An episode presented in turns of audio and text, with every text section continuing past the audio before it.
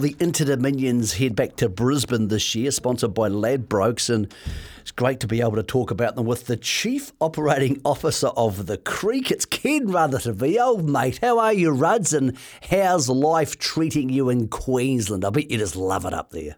Yeah, mate, absolutely loving it, mate. I'll tell you, it's a, it's a great spot, Brisbane. I, I've been back to Brisbane for about 25 years, Mick, since uh, probably failing miserably at the Gabba on another occasion a few years ago. But uh, gee, the place is a good spot, and uh, I actually walk to work every day down the river, mate. 35 minutes it takes me. Get into the driver's room, have a shower there at work before I start, and uh, it's quite a nice little lifestyle, mate. Enjoying it. There's some good things going on in Queensland harness racing, or Queensland racing altogether, isn't there? Because mm. while there's some interesting stuff going on, and Albion Park's eventually going to close, and we're going to move and build a new track, there seems to be some innovation from Racing Queensland. There seems to be some good supporters and people who want things to go well, like Kevin Seymour.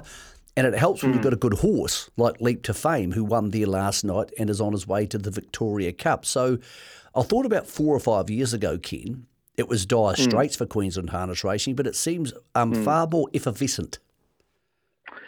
Yeah, you're right. And uh, you know, you mentioned Leap to Fame, and he's he's clearly the, the one they're hanging their head on the moment in terms of uh, the superstar. And uh, gee, he he he set off for another campaign uh, last night and uh, dealt to hot, hot and treacherous quite nicely by about a length and a half under a under super wraps. So he's he's the champion. He's a superstar at the moment, as Larry Leap to Fame. And uh, when you have a horse like that, and we've seen it through all, all different uh, codes and, and racing worldwide, haven't we? Where you have a superstar, and all of a sudden the, the the public's uh, attention is captured. So it does help in terms of all the social media and all the other stuff you can do to promote the sport. But you are spot on. Uh, the the big thing on the horizon, and I think the the real reason I was very keen to come here in the first place, Mick, was the whole Norwell relocation. Norwell's a place sort of halfway between Brisbane and the Gold Coast, sort of down by oh, just just north of Sanctuary Cove actually, and um, that re- uh, relocation redevelopment's going to start shortly, and um, that's exciting. And uh, when you look at some of the travails that uh, Harness Racing Victoria have got at the moment in terms of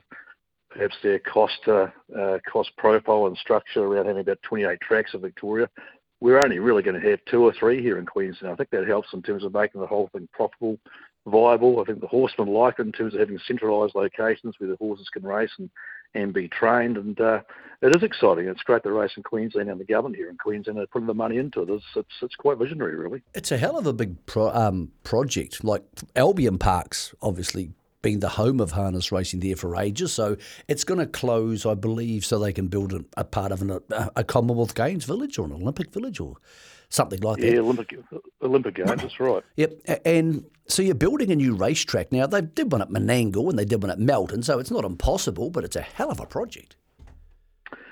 Yeah, it is. And uh, yeah, some big decisions are going to be taken the next uh, couple of months before Christmas in terms of exactly what the shape of it's going to look like. Uh, I don't know, we sit with the Menangle 1400 metre uh, circuit, but it hasn't met with universal approval here in Australia. And I think what Albion Park uh, the Creek guys and uh, Racing Queensland and the, and the club I work for now are looking at is to be innovative, to try and create something which is new, uh, which which harness racing hasn't seen before. So I won't give away too much, but it, it will be quite uh, quite innovative and new and modern. And um, we're hoping from a wagering perspective, which is the, the lifeblood of our industry, isn't it, that uh, the punters will really really enjoy it. Um, look, it's it's it's some of the plans are incredible, and um, I think the thing I keep coming back to to Mick is okay, racing is something that can happen five or six days a week, but you've got to have something else happening around the place. You might have an RSL club of some kind, some kind of other business activities that are occurring, and that's kind of a business model we're working on at the moment.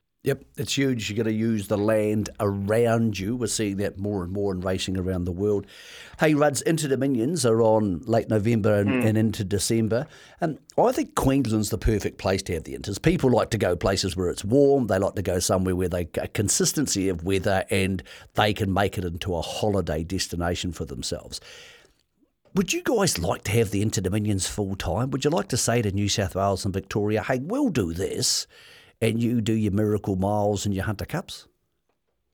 Absolutely. Look, our, our big carnivals in, in, winter, as you well know, through the month of July, we have four big nights culminating in the Blacks A Fake on the much last weekend in July, Mick. Uh, but to have another opportunity to have a big carnival um, to, to, to, showcase uh, everything about harness racing in Queensland to, and to support the Interdominions concept, which which I dare say has, has yeah, I go back to, to growing up in Dunedin, mate, and you know, I, I remember that one. You remember it well too, Alexandra Park in 1983, where Gammalite beat Popular Alm and Delightful Lady. I mean, the crowds that would have been on Alexandra Park uh, that night were, were, were huge, and I just think the last few years the Interdoms haven't quite had that same kind of trans Tasman rivalry. It's notable in the in the nominations. Uh, there's very few Kiwi horses that have been nominated, and I think a big part of that is is the timing on the 12-month calendar. We haven't quite got it right. You know, December, even in Queensland, it's going to get quite humid. Four hard nights of racing over the course of what is it from the 1st of December to the 16th of December when the grand final was. It's, it's tough work um, to have four hard nights of racing and